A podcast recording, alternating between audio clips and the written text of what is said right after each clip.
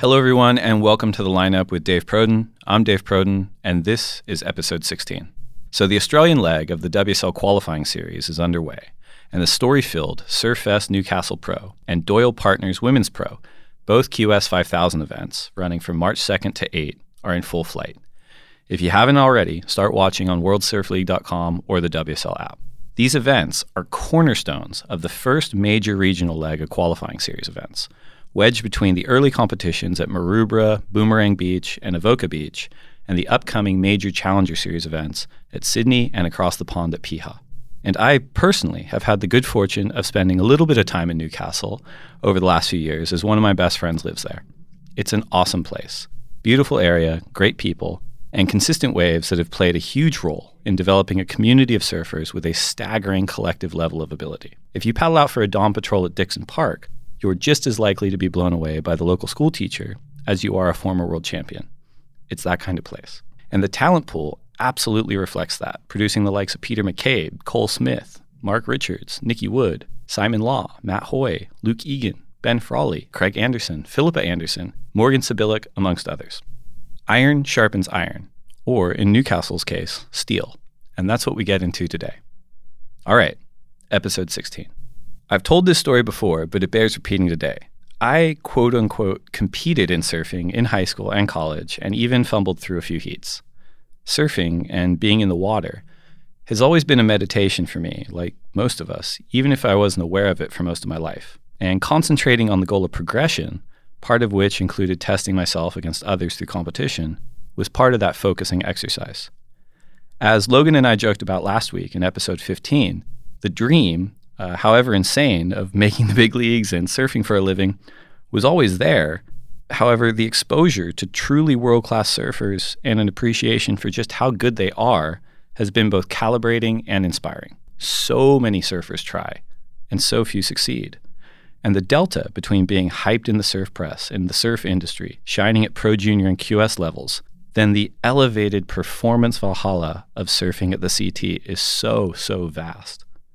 Today, we're speaking with someone who's not only traversed this delta, but is only getting started in raising his own performance amongst the elite. Our guest today is a dyed in the wool product of the Australian steel city of Newcastle. Humble, powerful, and innovative. Following a sensational amateur career, he was pegged as one of the major emerging talents out of the Lucky Country and featured heavily in Kai Neville's cluster. He's suffered unfathomable loss at a young age, increased responsibilities, injury, doubt, and come through with more focus and ability than at any previous point in his life. And, for as humble as he is, it is undeniable that the goofy footer from Newcastle is a legitimate world beater. I can't wait to watch what he does in 2020. But first, please enjoy the lineup's conversation with Ryan Callinan. The good old clap, take one. That's right. How many of you knew what you wanted to be when you were seven years old? I did. I wanted to be a world champion. Hey, is there honesty involved in this podcast? Can we be honest? You can shut your fucking lips. And then I'll just say, put them up, what? Let's go. He's like, you look too pretty on the wave. Get ugly. We can talk about DMT if you want. I thought you were boxing. All right. Well, Ryan Callinan, um, you know, it's 2020. Um, you're entering into your third full year on the CT, um, and every every year you've had a crack at it, you've had more success. What kind of goals and motivation do you start 2020 with for the championship tour? Um, I think for me, every year it's just about improving. Um, maybe not necessarily in results, but uh, making sure that my surfing's improving, that my mindset's improving, that I'm having fun. Um, and that doesn't always translate into you know better results or better rankings or anything like that. But as, I think as long as I'm having fun with it and moving forward in a good direction, then I'll, I'll be happy with how this year goes. And, and as far as your surfing's concerned, if you look back to 2016 to now in 2020, you know what kind of parts of your surfing do you think you've improved upon the most? Um, there's, I think overall, I've I've had some big breakthroughs. Um, I and I definitely think that the judging's changed. Obviously, there's been a few head judges or one switch over and stuff like that. And I, I personally have definitely seen a, a different a shift in, um, you know, the criteria and, and the themes that are set per event. Obviously, event to event it changes, but um, I felt like the first year I was on, I was maybe lacking a bit of flow and, uh, you know, having a lot of trouble completing full waves. I could do, felt like I was a bit bit too raw. Um, which has its ups and downs for sure. I, I, felt like I could do one or two turns that were really good, but then maybe blotch the third and then try and make up for it or something. Um, so I really felt like, you know, that year was a big learning curve for me in putting whole waves together. And um, and now I feel it's almost gone back to that rawness and you know, if it's exciting, dramatic, big moves, it doesn't necessarily have to be as smooth as silk and, and everything. Um, so now I'm really trying to bring that back in, which I think is a lot easier for me because I already had it. Um, and so to try and bring it back is is exciting because uh, I maybe put it a bit too much in the in the background for a while, and yeah, I think that's really what I'm looking forward to trying to improve on this year. Yeah, especially I think around those first two years, you were you were doing what a lot of young surfers do, which is a lot of sort of editorial stuff, film stuff, which which puts an emphasis on explosive surfing and, and single maneuvers.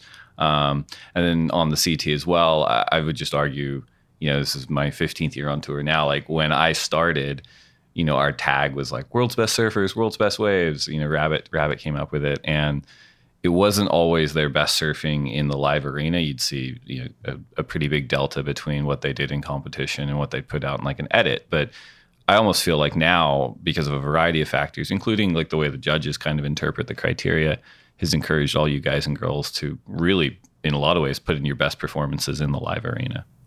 Definitely, I I feel that I've maybe struggled with that in. Uh, previous years.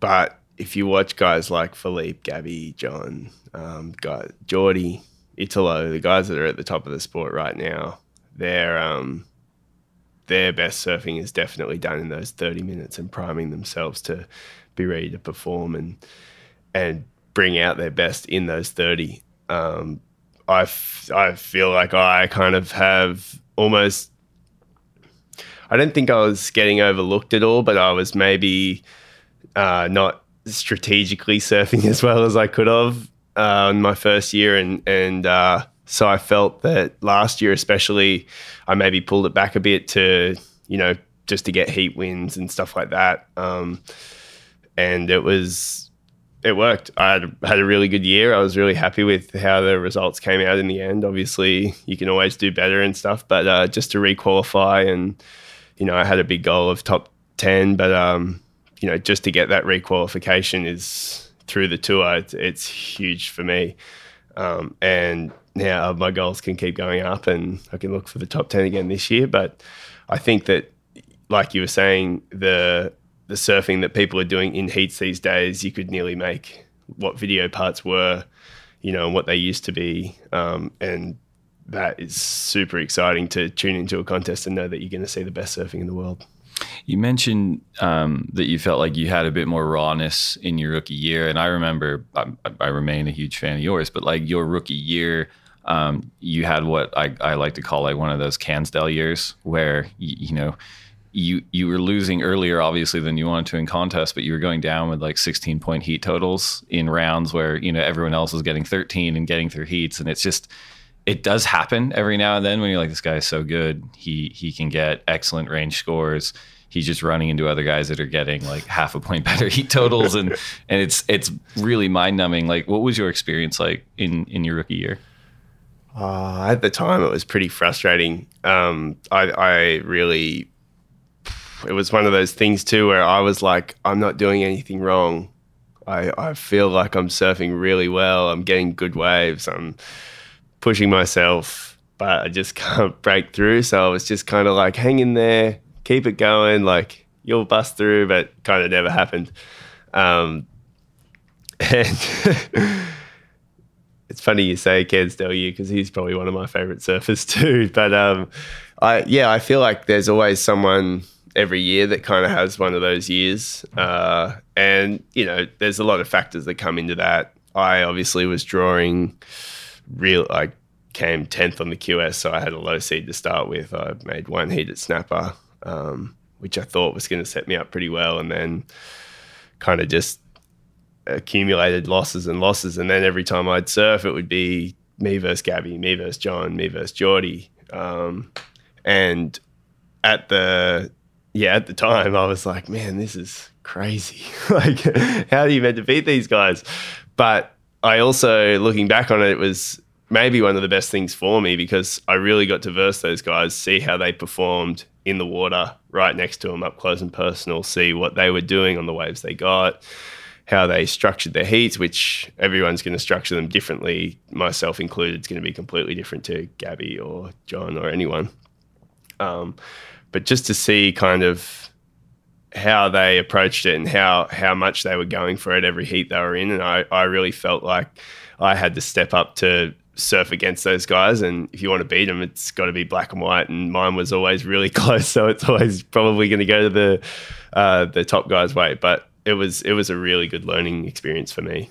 Yeah, I mean, and I don't think a lot of guys or girls, whether they're on tour or not, like process that kind of a challenge in that way. Like I think you know, frustration can turn really destructive if it's if it's not sort of channeled right. And you've always seemed to be one of those guys that's able to challenge channel um, that kind of stuff in the right way. I know um, you're big on meditation in a lot of ways. Like, is that something that's recent for you, or is that something you were brought up doing? Uh, it's been pretty recent for me. I um, yeah, I kind of maybe two years ago started, two or three years. Um, maybe just after, just after I fell off tour, maybe the end of the next year. So hasn't been a thing. And and like I said at the time, it was actually quite frustrating for me to do that. And I don't think I was processing actually how good an experience In it was. moment, yeah, I was like, man, this sucks. I'm just getting smoked by these guys, but I'm serving really well and I'm improving, but it's just not coming on my way. Um, but yeah, meditation was really after some pretty heavy personal experiences. I I just felt I needed something, and um, I'd obviously heard a lot about it. I kind of I don't know. I don't actually talk about it that much. I I still feel people think it's like a hippie la di da thing, but it, it's quite common these days. And I got into it by reading uh, Tim Ferriss book, actually, Tools of Titans, and there was which is a lot of guys he does a podcast with, and they're top performers in whatever field, and it was phenomenal how many people were doing it from there. And I had, uh, I think I, I actually had an injury at the time. It was around Hawaii. Had the two months off that I was normally in Hawaii, and just thought, oh, I'll give it a go. And the changes I saw were just monumental. So I really, yeah, I've kept it going ever since. And is that a daily practice for you, or Daily practice, Yeah. yeah, every morning. yeah? And and I mean, you you speak a little bit about those changes? Are they in the water, out of the water, body changes, performance changes, sort of like I guess sort of psychology approach to kind of everyday life changes, or maybe a combination?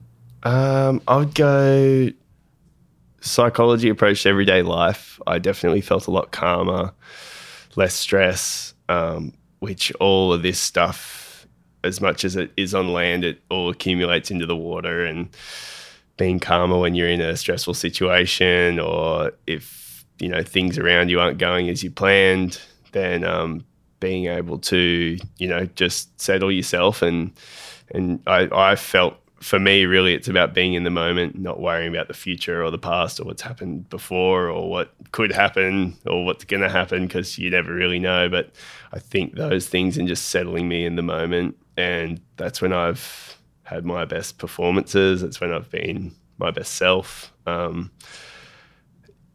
but yeah it's it like i i think i noticed it but i think uh, a lot of people around me noticed a, a change as well and and it's definitely comes and goes. I, I feel it hasn't just stayed a steady boat the whole time. Um, I've had my ups and downs as well, but it's something that I can always turn to to try and settle myself. Yeah, I wonder when we were in Hawaii last season, we were at Pipe, and obviously we had like significant waves. And you know, I'm 36. I'm not I'm not Captain Fitness, but I remember um, one of the guys coming up the stairs, and we were talking, we are catching up, and I'm like, there's not you know on the scale of like the human experience like a huge delta like physiologically between me and the CT surfer, but I was just reflecting on like a surf I'd had a couple days before that at sunset, and I was like, I I was so sore and so gassed, and I'm like, I can't understand how you guys can go out and like surf it backdoor and off the wall for like hours on end and get pounded. Like I'm like I just don't understand like the gap phys- physically, but I do think a lot of it is maybe a, a, runs into what you're talking about too, which is like psychology, being able to stay calm and being able to process things. And I think, you know, for someone like myself that doesn't have that experience in those situations, the the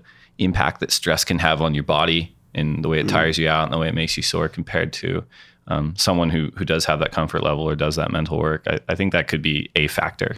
Well, I would say that pipe's probably the best place to practice um, with the crowd and the the power and everything that's going on. It like it's easy to get frustrated out there, especially when you're watching all these good waves, and uh, it's really hard to get one.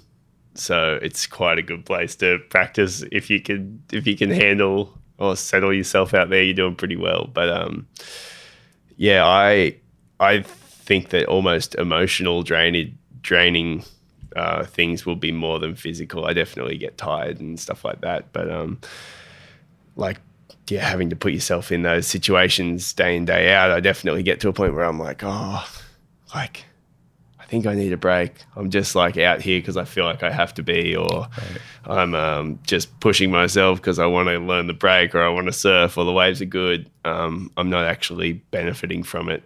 I I probably am just by being out here, but it's not like I'm out here going like, come on, let's do this. I'm yeah. keen to get a good one, or I'm keen to improve this or test this board or something, um, I feel like if I wear myself down mentally, then I really need. And I feel like mentally comes first, and then my body kind of follows. So I'll get run down or something like that if I just push myself and push myself. But mentally, it'll be a, a trigger that, like, okay, you need to take a break and uh, recover for a day or two and get the froth back and, and get excited again. For sure.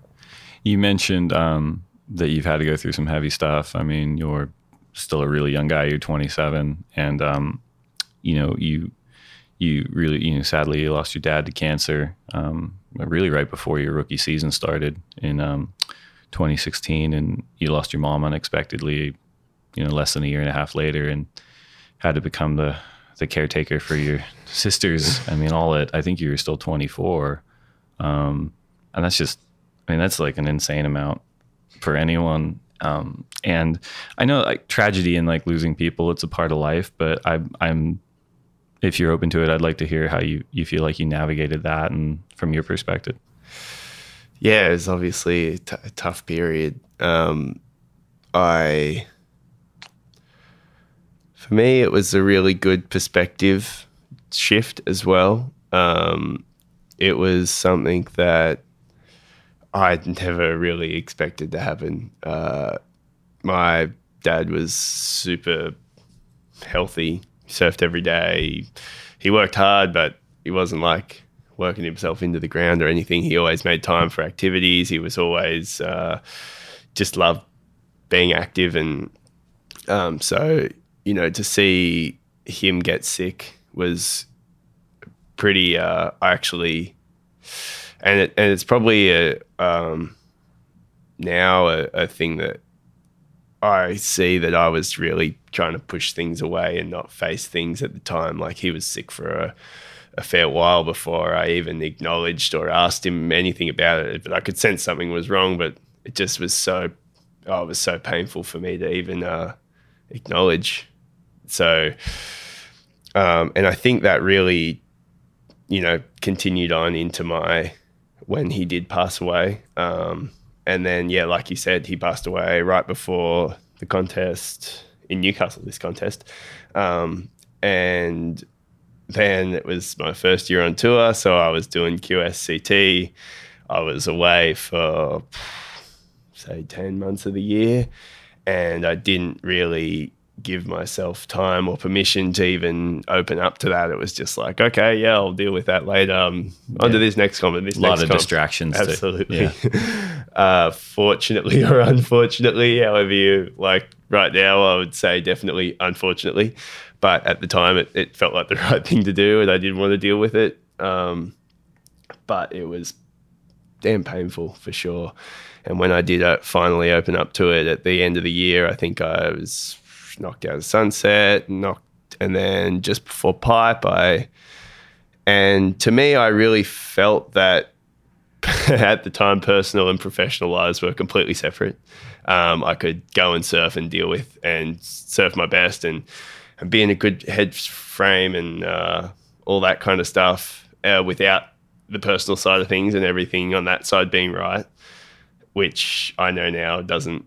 They have a certain bleed, and this one was like basically the same thing. It was just, uh, it was brutal. But I I didn't realize that till much later. Uh, so I kind of processed it at the end of that year and fallen off tour, was ready for the next year. And then, yeah, I think it was Mother's Day uh, the, the next year, right before the Japan QS. And I, my mum passed away, and that one was really sudden. So I kind of had both experiences of experiences of my dad's was quite long and uh, drawn out so I kind of got to see it, uh, saw him deteriorate, and we always had hope, but um, there was a point there where I was thinking this isn't looking good. Where mum's happened really suddenly, and and she just seemed to drop out of nowhere, um, which was much more painful for me, I think, because it felt like there was no time to process, and it was kind of like this can't be happening. Right. Um, but I feel for the grief side of things, it was much more beneficial. Um, I had to deal with it on the spot. I felt like I was dealing with both of them actually, like a truck had just hit me of emotions. And I really, because as much as I'd opened up to my father's passing, I'd probably shoved it so deep down that there was still some residual stuff way down that I had to deal with. And when my mum passed away, they both kind of hit me. Um, I had a few months off competing, and it was, yeah, it was it was a pretty brutal time. But um, we ha- we have a really nice community at our house. We have lovely, supportive extended family and family, and they they definitely helped a lot. Um, Billabong, my sponsors, were really supportive. If they told me if I wanted to take the rest of the year off, that was fine. Um, I had like a lot of obviously thoughts going through my head and and but like I said earlier, it really put things into perspective about what was important to me. Was surfing the most important thing in my life at the time? Um, and it kind of took a complete backseat at that time. I still surfed because I love it. It's it was it's really calming for me. It's what I've always done. I I don't think I could ever give up surfing. So it was one of those things that it was a no brainer that I was always going to continue. But um, it definitely wasn't like, okay, I've got to qualify right now. This is this is it. Um, I was kind of like, oh well, I'm I don't really know where I'm at. I want to take care of my sisters. I want to make sure they're all good. How, how old were they at the time? Um, I think I was 25 and they were 23. Oh, okay. 22, sorry, 22. Yeah, Yep. Um, and, you know, we were lucky enough and blessed enough to have beautiful parents that helped us, but also the girls were still living at home. Um, uh, mum and dad helped them a lot with their bills and everything like that. So, and even for me, I, I'd only just moved out a year before. Um, and I was kind of still learning about all this real life adult stuff that happens. So I got to pay it every month. Like, what do you, what do you mean? yeah, exactly. That was well, that was a huge one. Yeah, like well, this bill comes in and that bill comes in, and then it wasn't just um, bills for me or bills for them. It was bills for the house and bills for the phone bill, all that. You know, just stuff that everyone deals with all the time, but you just never think of how much is actually there until it, it all starts coming in at once, and you're like, Oh. Who's going to take care of this now? um, but yeah, I, I, I think it was, you know, I, I took that year and I actually, I kept competing. I, and then I think it was that year I, I had a really bad, um, uh, yeah, patella tendonitis in my knees. And I made a few heats through Europe and stuff, but I could barely surf. I was just kind of going through the motions. I knew something was wrong. And, um, and that was when I took the time off. And that was maybe the best thing I've done for my career and my personal self in a long time was just to, you know, take that time and say, I'm not going to pull out of Hawaii. I've got enough points to be in the primes for next year, so I can set myself up there. But um, this time is just for me to make sure my body's in order, my mind's in order, everything's kind of running smoothly, and I can focus on a good 2018. Yeah, 2018. um, And I'm curious, um, you know, as far as getting both your body and your mind in order, obviously there's a, a, a training component for patella tendonitis, and, and I'm interested to hear about that. Did you did you see anyone for the mental side? Did you did you have any help there? yeah, I've got a, um, a sports psychologist that works for Surfing Australia, really good one, Jason Patchell. So I was speaking to him quite a lot about everything, Sure, really. yeah. Um, he really helped me. Yeah, I was I was trying to connect a, a bit. Probably I should be connecting with him more now. Still keeping it going. I, I talk to him a lot, but um, but then that at that point I was talking to him most like once or twice a week, and uh, yeah, but I think for the mental side of stuff too, I was just really, I don't know. It was, it was a, it was a period where I didn't necessarily have any goals because I didn't know what they were. Um, I just lost my parents. I had my sisters who I loved. I was not necessarily looking after them. They were old enough to look after themselves, but definitely keeping an eye on them. Um, and making sure that uh, they were all good and had what they needed, um, as as well as doing that for me. And it was, you know, just I just felt like I had a finally had a few months where, as you know, Dave, this tour just kind of runs and runs and runs and runs, and you get a few months at the start of the year, and but even then, it's like, oh, okay, we'll get ready for the next year because it's all coming up. So I felt like that was really a time where I just went like, oh, I've got nothing to do, not do, but no goals, no nowhere to be. I'm just I'm just trying to sort out my knees. The discipline of kind of going through those procedures, I think, also helped me mentally because it kept me quite disciplined in my mind, and and uh, I really feel that that has a huge impact on you know holding your own power and making your own decisions. Um, and I felt like I came out of the other side of that and into um, 2018, kind of ready to go. And I don't know whether I was ready. I don't know whether you're ever ready, but um, I felt better. I felt a lot better and a lot more relaxed and a lot more myself. Um, I was doing surfing for the right reasons. I surfing because I loved it.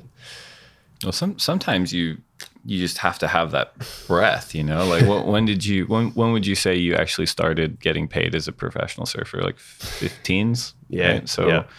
like, it- and as you said, like the the tour is one thing that never ends, but then like the sponsorship requirements and the press requirements and the free surfing stuff, it it is, and because we love it, like we're lucky to be able to work in something that we would do even if we didn't get paid, probably there's really it's very hard to stop right? Like you it's it i mean and you can look almost across anyone man or man or woman like across the tour in the industry like you know and, and a lot of times you have to have those really hard situations to force you to stop you know and take a breath and then kind of calibrate and say oh, okay you know? Absolutely.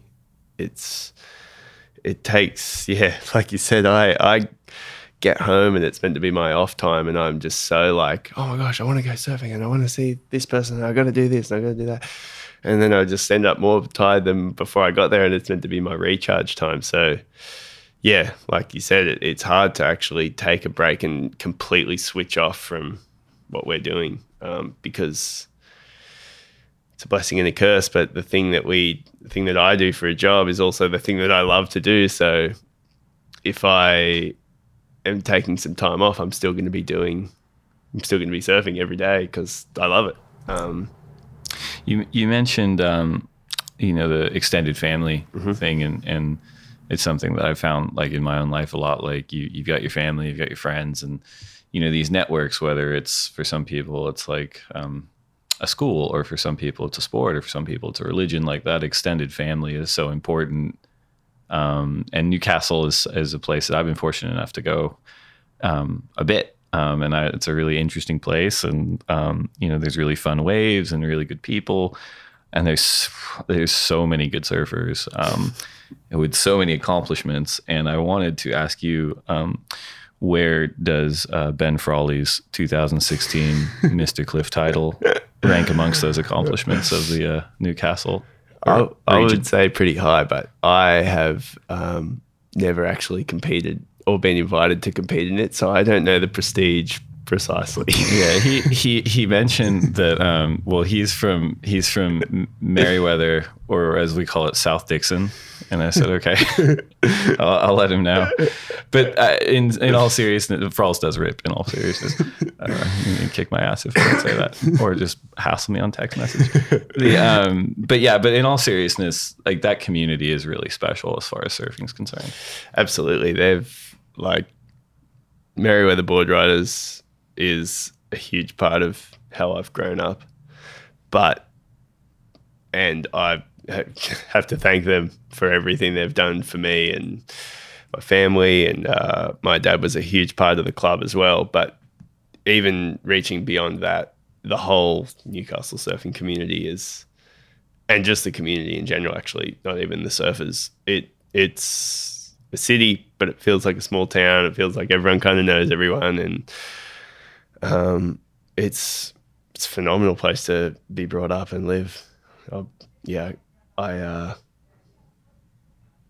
probably I don't think I'll ever move from there, but I definitely owe that place a lot. I mean, in addition to um, obviously your dad and um, Mark Richards, Ben Frawley, who were some of the other guys that when you were growing up that y- you really looked up to in the area?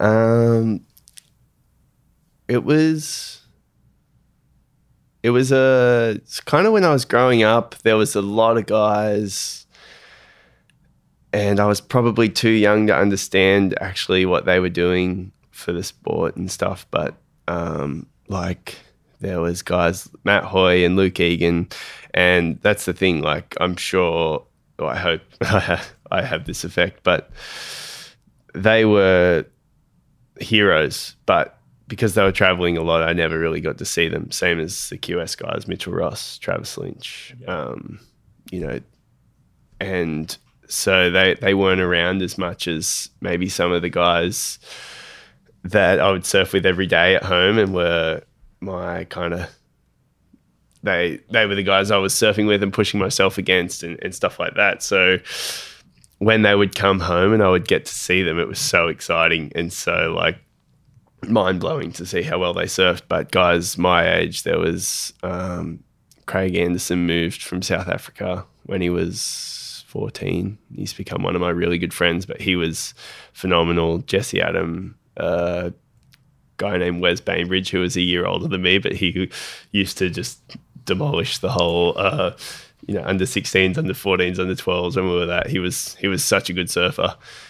So I think those guys that were when I was young, they were just a bit older and they were around a lot more. Um, almost the the older guys. Not until I personally got a bit older, and maybe they'd stopped on tour, or I'd realised actually what they'd done and how good they were.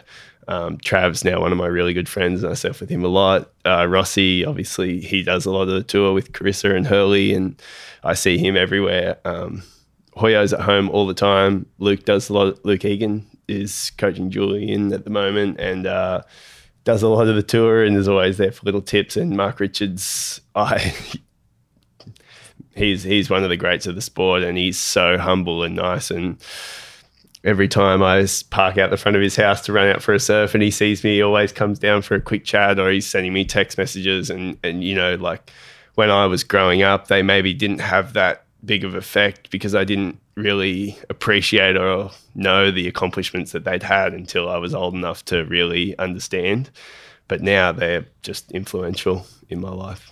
And you mentioned it too, like it is a city, but it has a small town feel. So even the guys that weren't traveling, and my observation has been even the people that live there and work there and have families there, but just love surfing and surf every day. It's such a high level of surfing talent.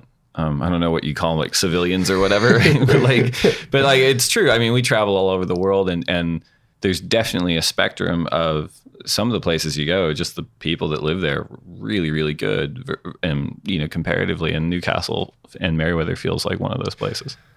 Yeah, absolutely. Like a lot of my friends are just really good surfers. Like I get to surf, and they're probably people that most people would never heard of, or they've done the junior series, and then they're for one reason or another wasn't for them, or they didn't think they could quite make it or something. But they're kind of guys that I surf with every day, and they still push me a lot. So um, I'm really fortunate to have friends like that, and just people around that. Yeah, like you said, there's kids coming up. Um, Jackson Baker, Morgan Cibilic, uh, who you know they're phenomenal surfers as well, and there's just a lot of talent there. And the waves are fun. They're not like they get good occasionally, like anywhere. I guess on their day they're pretty amazing, but um, yeah, it it has con- consistent waves, and there's a consistent community, and and a lot of people pushing each other, and I, I feel like that's why the caliber is so high. If you look at the board riders battle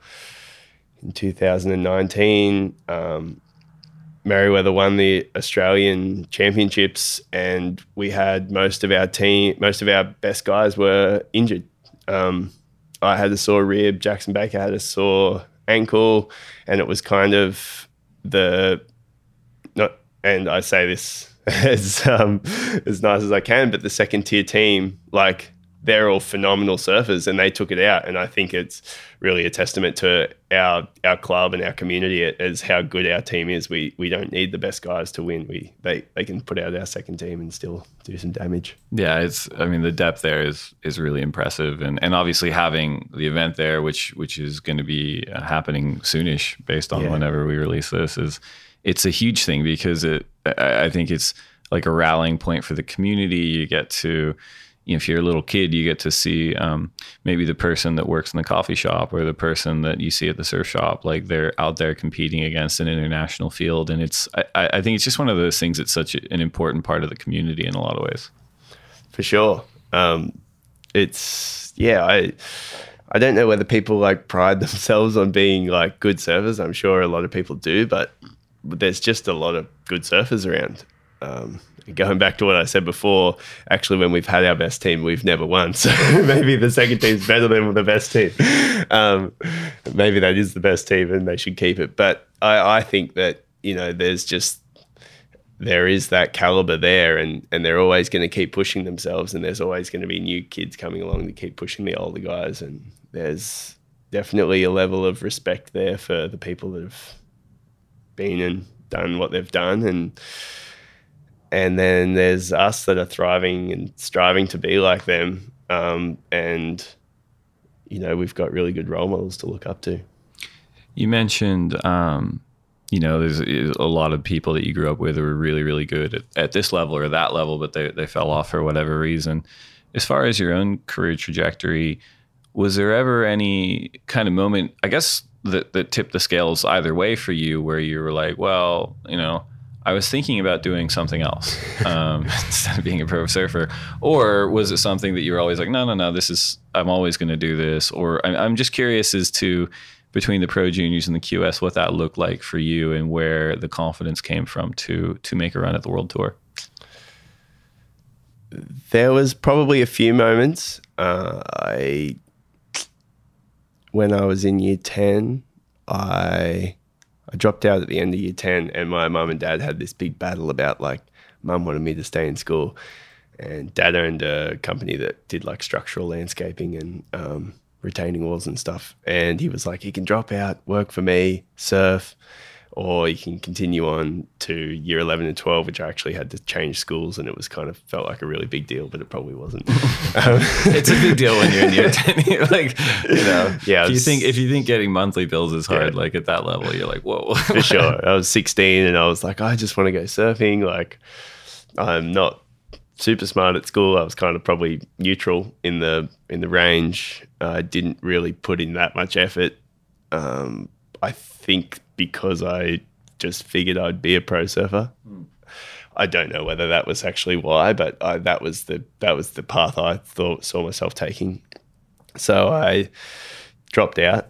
Um, do you regret dropping out or do you think that it was the right thing to do at the time I think it was the right thing to do at the time. Yeah, Sure. I I think school's incredible. I I actually wish I think I would learn more if I went back now than at the time. It's funny like it's the same thing. Like i i think a lot of people I'd, I'd just speak for myself. Like you fight and fight and fight school just because you're supposed to be doing it and then you get older and you're like you kind of read more and you you're pursuing sort of knowledge in your own way and at your own pace and you're like you know like i wish i wish i wish i could go to school in like my 30s and 40s i think i'd be like way better at it Yeah. bec- because i kind of appreciate it more. Absolutely, I I feel the same. I was picking classes maybe because they were easier or they had a nicer teacher or something like that. There was less work or I don't know what it was, but yeah, I, I really feel that if there was a gap year or something and I went back a few years later, I might have taken it a bit different. But was I, was homeschooling an option then i know that's a thing now but I think people were doing it, but I didn't never saw it as an option. I, I really liked the social side of school and went through all primary school, high school with my friends and still my friends now. But um, I think that's like an important muscle to build too. Yeah, like just as part of school. Like, and then, you know, it's interesting. I, I obviously a lot of the kids coming up through all of the systems, um, WSL or not, or even like surfing or not, like the the focus and concentration it takes to get to an elite level is is often like, well, they're going to go homeschooled, and I wonder what you miss out, like when you do that, in terms of what sort of social muscles you you don't develop. you definitely, yeah, definitely build up a bit more of a social tolerance or uh, just learning how to act in a lot of different situations at school. I think because there's all different types of people that some you want to hang with, some you don't want to hang with, but you're forced to because you're in the same class or whatever. That's but, not unlike the QS. um,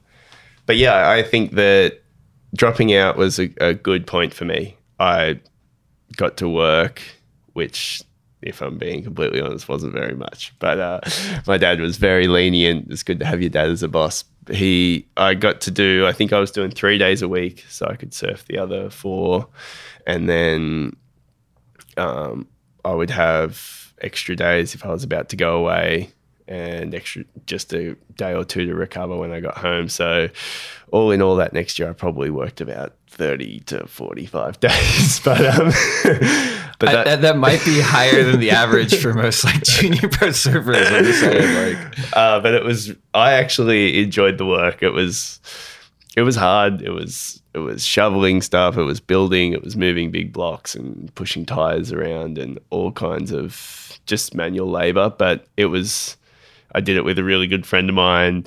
Um, obviously, my dad owning the company, I knew all the project managers and everything, so they were probably a bit more friendly to me than they would have been to another kid. But um, but I really liked them all, and every time I would shoot home from there, I'd be just stinging for a surf, like frothing to get in the water. And I think that that kind of perspective of this is what I could be doing, but this is really what I want to be doing is was a real game changer for me. And it got to the point where there was just too many contests or too many trips, or I had to do this thing for Billabong, or I had to do a trip here or a contest there, and and it was just I uh, there was no days in between. I had maybe a week at home as it gets, and then a few few days here, a few days there, and and I just didn't couldn't fit any more work in, which um I think my dad had kind of I guess he'd hoped for in a way. That's if if you I I'd lo- I think he was the kind of person that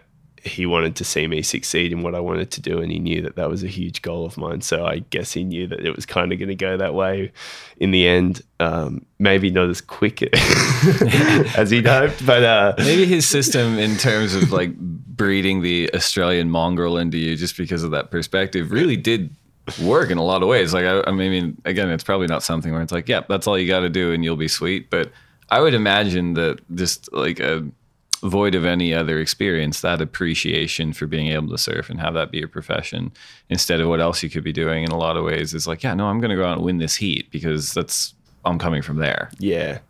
Yeah. I, I actually probably should go back and do some more days on the tools to give you some more perspective. um, but yeah, I, I, I think it's, I would recommend it to any young person that wants to be a pro surfer. Just you know, have a few weeks, a few months on the tools or whatever you choose to do. It's it's a really good um, eye opener of you know the different kind of lives that people live and and how lucky we are to get to just go and surf whenever we want, um, and definitely takes away the complacency for a while. Um, and then there was there was maybe another time back to your first question of pinnacle moments where um, after I fell off, and then my parents passed away, and it was into it was actually the year I qualified, but it was at the start. And I thought I'd managed my injury really well. And I went back and surfed in Newcastle and Manly, and my knees were just shot still. Like I didn't, I thought they were almost better and they just kind of lingered. They, to be honest, they still linger now. I have how, to. How do you manage a patella tendonitis? Um, uh, well, actually, let me reframe. Yeah. How are you supposed to manage it? what, what, are you doing or not doing? Um, no, I think I'm to the point now where they're pretty pretty damn good. But yeah. um, at the time, it, it's like you have to work the tendon to get muscle in them. It's not a rest and they'll get better kind of thing. So you have to. It's almost like you're building up their tolerance for what they can handle. And when you get tendonitis, it's like overuse almost. So you need to start from the bottom. They take 72 hours to repair. Um, so, say you'd have a high day, a middle day, and a low day, maybe even two low days to let them recover. The high day for me was surfing because it was a lot of bending, jumping, um, painful.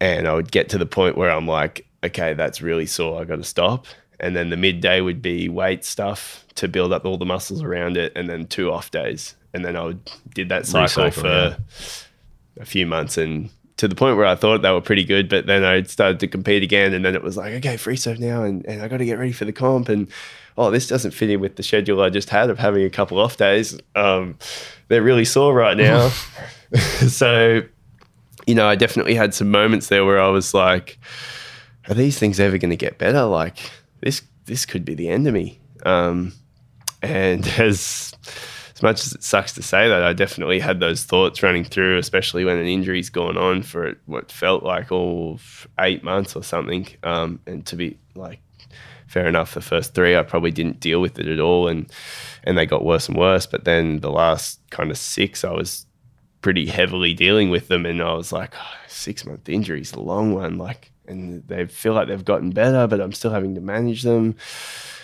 Uh, and I definitely had some moments where I really needed to just kind of step back. And I actually, you know, hard for me to say probably, but I have maybe accepted that this wasn't the path for me. Um, that, you know, this was going to end my career potentially, uh, which I think again is is coming back to where my surfing maybe changed a bit because um, I've heard them say it a lot on the commentary recently, but the wounded surfers one to watch out for. um, but I really just stepped back. I, if I was at an event, my management went completely different. I would surf only in the morning and just to get them moving, and then I would surf my heats. And airs kind of felt like out of the question because the the impact of landing and, and springing was huge on them. So if I did did airs for a whole session. I was probably out for three days. Um, and so I feel like that whole process really kind of, in the end, it's been a really positive experience for me because of where it's got me and where it's kind of made me take my surfing. And it's not necessarily a different route, but it's just maybe a different way than I thought it would get there. Um, and but yeah, I definitely had some moments, and I went to Japan, and I kind of almost accepted that, like, yeah, I'm just going to go, th- like, I'm not going through the motions. I'm here to win, but I'm not. I really wanted to win a comp, but my knees were not great. I'm just kind of getting through. And like I said earlier about the discipline, I really had to be like I was staying with people who were frothing to surf and yeah, let's go here and let's go there. And I was like, okay, I'm going to sit this one out. And I had to be like, this is about me. Um, It's hard to say no. oh man, especially when the waves are fun. Like I'm sure every surfer out there knows how hard when there's good waves to sit on the beach and watch is. It's and you you are able to, but like I guess it's that delayed gratification of okay, if I do this, it's going to be sore for my heats tomorrow. Um, and I think I'd really just accepted that whatever was going to happen was going to happen. Hopefully, I was going to get through the year or a few years. Maybe it would just be the QS. Maybe I would never get back to the level that I wanted to be at. Um, and then I actually went on and won the contest. So it was like almost that acceptance of this is it. Like, you know, just do what you can do and it's okay.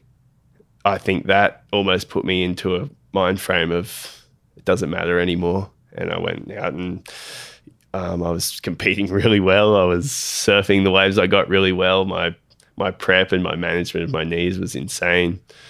Well, what it, exactly what it needed to be, and it all worked in perfectly. And and it was the first QS contest I'd ever won at that moment, and it was almost like this big flip flop of like, oh, maybe it's not over. Here, hold on. so. I yeah, I was gonna say I think that that clarity of mind and like really as you kind of you mentioned like the wounding wounded animal thing like that animal instinct th- those things combined are really powerful right because you're just processing everything in in like a heightened state in a lot of ways yeah, absolutely. And and taking it back to the meditation and just trying to be in the moment. I um, was not focused on my knees are hurting. I was like, this is how they feel right now. This is probably what I can do. This is the maximum. This is so I'm gonna have to get the best waves, surf them to the best that I can. Um, and it was just really like embracing the unknown. I don't know what's gonna happen. I might get good waves. I might not. I might surf them well or not. But I'm just gonna go out there and do my best and and see where it takes me. And um, I'd always had trouble once I got to the quarters because it was like I could see the end goal and I was like, I'm so close. Uh, but that contest was really a turning point for me of I'm in the quarters, but I'm not going to get too excited because I don't know what's going to happen. and the, the rest of your year was was pretty impactful too you had a huge run in Europe you got the wild card in France and I remember we reconnected in France when we were there and and it was it, it, and you you're a pretty humble guy, but like I, I think the surfing world collectively is like this is a top five talent. We really want him back on on tour. I mean, none of us really probably knew anything about the knees or anything, but um, it was just such a good thing. And I think everyone was just so excited to see you back on the CT and really sticking it to people. A, seeing you do so well in the QS in Europe, and then B, um, getting the wild card into France, and then and and knowing like how well you surfed, and knowing that it was like an elite level talent, and then seeing you kind of make a run through the draw. That that's that was really special for us. I can only imagine how it was for you.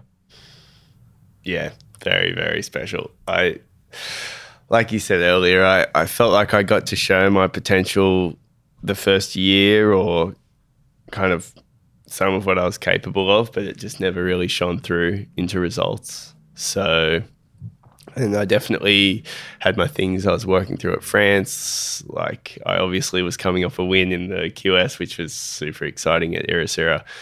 But then walking back down the beach in France and having all those memories of, oh man, last time I was here, it was, is that going to happen again? Um, I was really like, oh, man, but everyone was obviously really excited to see me there, which was really cool. Uh, that was We, we were just sick of all the guys on tour at that point. We were like, oh, cool, get out of the way. Ryan's back. yeah, needed a fresh face. That's right. But, um, yeah, it was really, really exciting to see. Probably, it's probably more exciting to see how excited everyone was for me. Um, and then I obviously had a really good run through the contest, but I had my first heat with. It's it's one of the other things I've struggled with. I had it after Japan where I I won the contest, and then I was like, my expectations just go through the roof, and I'm like, okay, now I've won, I've got to qualify, I've got to do this, and then I had two really bad results, and then I was like, okay, people win events all the time and don't qualify, it's all good. And then I won Ericeira, and then I went to France, going like, yes, this is where I want to be. I'm versing these guys. I'm versing. I think I had Gabriel in my first heat with Tomas Hermes. I was like, yes, good. Okay, I'm going to beat these guys. And then I lost. and I came in, I was so pissed off with myself. And I was like, hold on. Is this really how you want your experience to go? Like, are you going to get bummed on yourself every time you lose because you lose a lot more than you win? It's just how it is in this sport. And I was walking up the beach and there was kids running up for autographs and I was like kind of not shrugging them off, but I was giving them and then I just had this full moment of like, this is this is fun. This doesn't this contest right now doesn't mean anything to you. You're on the QS. It's it's a complete bonus. Like this isn't how you want to act after events, after heats, after anything. And I really felt like that moment had a real impact on my whole event. And the rest of it was like, I just want to go out and surf. I just want to show you, the world, the WSL, exactly what we'd spoken about, what we've spoken about before, and just show them that I can surf and I'm just going to do my best.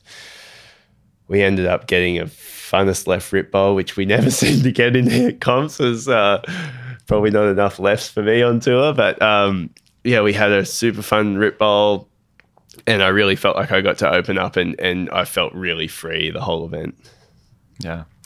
And you qualified that year. You went into last season, uh, 2019. What, what was the headspace kind of having gone through everything you went through? Um, and I know I said it was your, what was it? Your, that was your second year on tour. Sorry, I'm trying to keep track. We're coming up on your third, but your second year on tour. Um, I mean, the relativity of time feels like a billion years ago. Um, like, how, what was your headspace going into that year? You'd been through so much. I was really excited. Uh, I was, I think, because I got obviously second in France, and then I actually got in the last three events of the year. So that almost felt like a really good warm up for me. And they were the best results I'd ever had on CTs. I had the second, and then I got, uh, um, I think it was, I think it's the seventeenth that year this year or thirteenth, thirteenth, um, and then a ninth at pipe as well.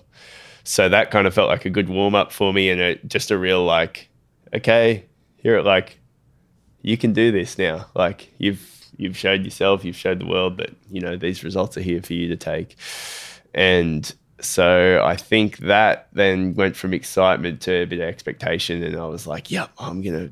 I I had a really big goal to make the top five, which actually through the start of the year was looking quite good. I was I think seventh for a while, um, and then it kind of just st- stayed pretty stagnant, and I started going a bit backwards. But um, anyway, at the start of the year, it was really good. Let's focus on the Yeah, start of the yeah, year. um, the yeah, I, I probably put a bit too much expectation on myself. I actually really good thing I had Gabriel and a wild card Mateus Herdy in my first heat, and that was perfect for me at that time. I was like, okay, great, this is where I want to be. I got to beat these guys.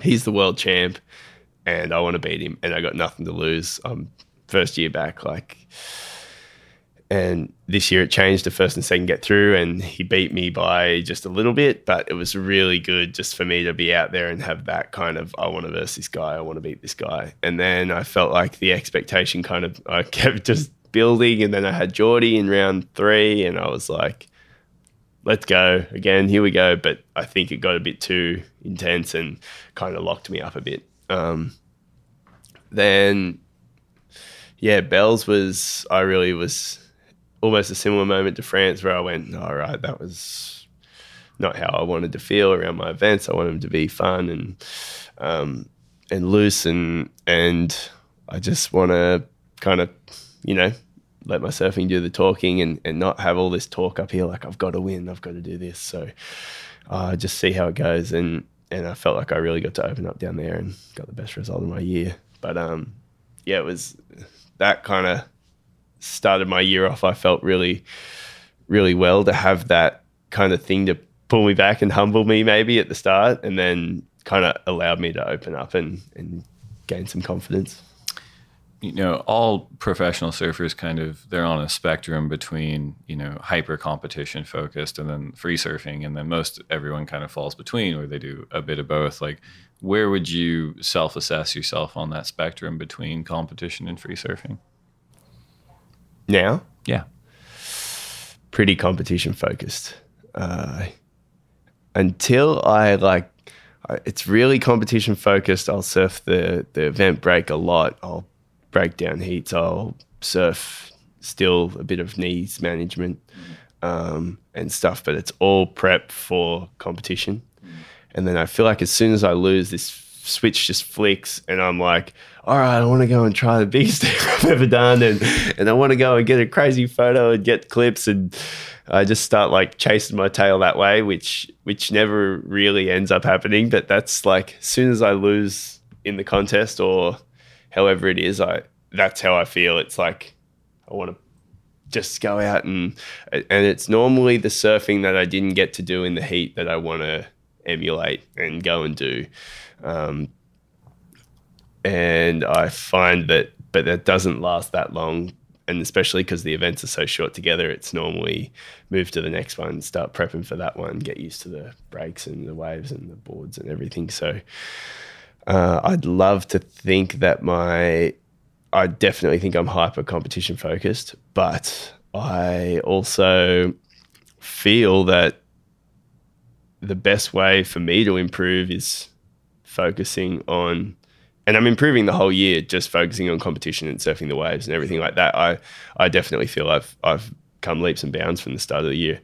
But I feel that the creativity and, and that kind of side of surfing and, and learning new things and getting crazy clips and stuff is a way that I improve more than ever. It sounds like it's it's almost like another management system that you have yeah. to crack. I mean, because you have had like major free surfing success. You know, you featured in Kai Neville's cluster. You, you know, despite your admission that maybe you're not that successful in getting those clips, like clips are constantly coming out in photos, and it is i think you would be classified as one of those rare breeds of you know elite level talents that also uh, have a huge impact in the free surfing space as well. Um, but i was interested because I, am sure at some point in your career you're like no maybe I, I don't have to put the singlet on. I can just kind of pursue this. But from what i understand talking to guys that, that do that that's not easy either. Yeah I, I actually think it's a lot harder than people think. Um, i lived with craig anderson for a year uh, and I'm really good friends with him. And he is probably one of the premier free surfers at the moment. He's definitely one of my favorites, but and he works so hard. It's and it's a it's a different hard work to maybe what I do or all the tour guys do. Like he's not necessarily training all the time and, and doing all this stuff, but if there's a swell, he's going, he's chasing clips, he's arranging photographers, he's driving overnight with skis or whatever he needs to get photos and video and and it's it's almost nonstop. Like our schedule's really structured. You know when you're going to be where you're going to be here, here, here, here, here for this long and this many days. And his or those guys seem like it's like oh, there's a swell coming here, and then if you really want to, there's a swell halfway across the world over there, and that could be cool. And then three days after that, there's another one here, and then okay, I might just have a, a month off but then if you want, like, if you really wanted to chase it and work hard, it's you could work just as hard, if not harder, than I think we do. Um, and I think some of those guys do it really well, and they're a bit under, maybe underrated in how how much work ethic they actually have. I know Creed works really hard. Noah too. I saw him in Hawaii last year, and he was there almost the whole season. Um, but I just think that they have this uh, attitude and kind of stereotype that they just go and have fun and Image, party yeah, and sure, drink yeah. and and they're having the best time and then they'll go out and surf occasionally and get sick clips and um, but I definitely see another side where they work really hard and I, I I felt like I was in that for a while as well trying to juggle both. I, I talked to Dane Gudauskas about that last year, and we were talking about. He's like, you know, there's a lot of young kids that like just see that image of whoever, you know, like Noah or Dion or Craig or Dane or whoever, and they're like, yeah, that's me. Like, I'm never putting a singlet on again. I'm eight, you know, it's I'm doing that now. I'm drawing the logos on my boards and stuff. But Dane made a really good point. He's like, you know, every single one of those guys has a competitive pedigree. Like Absolutely. They, they had to learn like those fundamentals somehow. And he goes, it's just, he, you know, for him, he was like, you know, just, he ended up going wherever he felt like he was sharpening his surfing the most. Mm-hmm. and he goes, without it, like you're not allowed to do anything, compete Yeah. or put out clips or anything. Yeah, yeah, exactly. It's a really good point. But yeah, the the other thing is they all did have competitive backgrounds. Like Dane, obviously, arguably the most successful free surfer ever, and he was on tour for three, four, five years, something like that. Finished fourth in the world. Yeah, exactly. Um, Jordy's still fighting for world titles, and he's probably the best one of the best free surfers in the world. I I don't know whether that kind of, if you could call those guys free surfers because they're so attuned to everything they do, but and they're competing full time. So um, I don't know whether they'd fall under that banner necessarily, Geordie anyway, or Julian or whoever it is. But um, I think the point you were making before about like maybe in 2020 more so than any year before it, like it bleeds more, you know, where Yeah. it's not just like that spectrum that we're talking about. It's like everyone's on the same spec. Everyone's a surfer, you know, like there's not someone that's like a militant one way or the other. Like maybe there is, I don't know, but, but um, it feels like it's all, it all kind of, people are all really like taking different parts of surfing, however they can get it and like using that to improve. Yeah, and I also I also think that it's surfing is like you just said, it's got so many avenues now.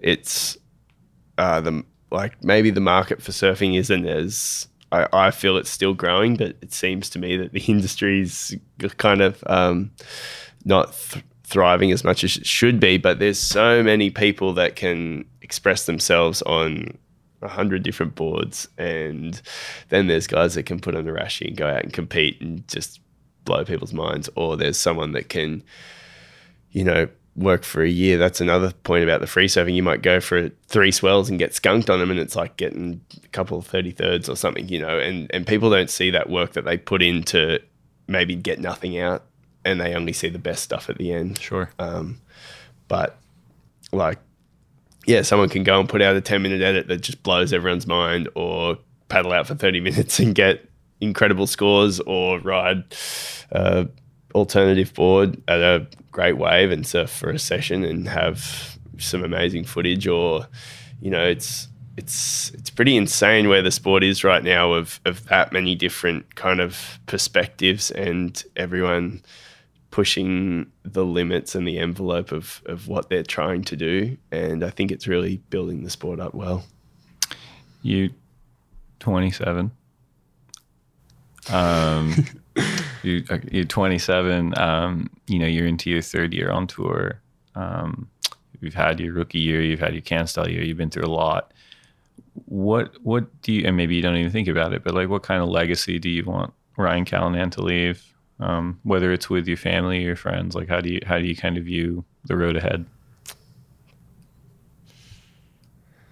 Ah, it's something that you, I guess you think about a lot, but it's hard to come up with an answer.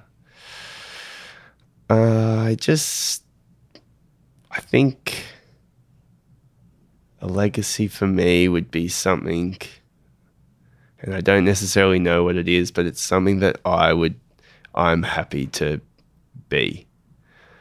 Whatever I am, as long as I'm happy, as long as I'm having fun and I'm doing what I want to do for my own reasons, whether that's how it's portrayed from the outside or not. Um, I think the when all that stuff comes together, that's when the legacies are made and made up, and I think that's when they they're correct. And I just want to be seen as myself and hopefully portray that and everyone else wants to be similar or not similar to me but similar like as in everyone else wants to be themselves as well. But i haven't really thought of a legacy in i want to be this world champion or that or this. Results wise i'd rather be uh, you know seen as a happy guy that enjoyed life and took risks and went for it That, that's too good an answer. I'm not going to be able to ask that question again. okay. Well, before we go, we'd have uh, the lightning round 10 questions. Answer as fast as you can. If you had one board set up for the rest of your life single fin, twin fin, thruster, quad, bonzer, or finless, which would you choose? thruster Coffee or tea? coffee Burrito or pizza? pizza Last book you read? I'm reading shantaram at the moment Best surf film ever?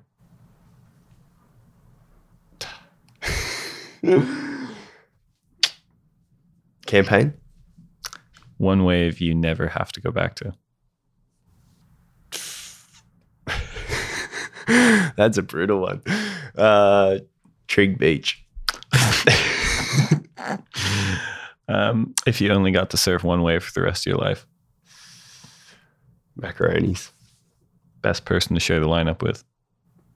my dad Worst person to share the lineup with? oh man can't answer they No they probably No know are. okay, last one.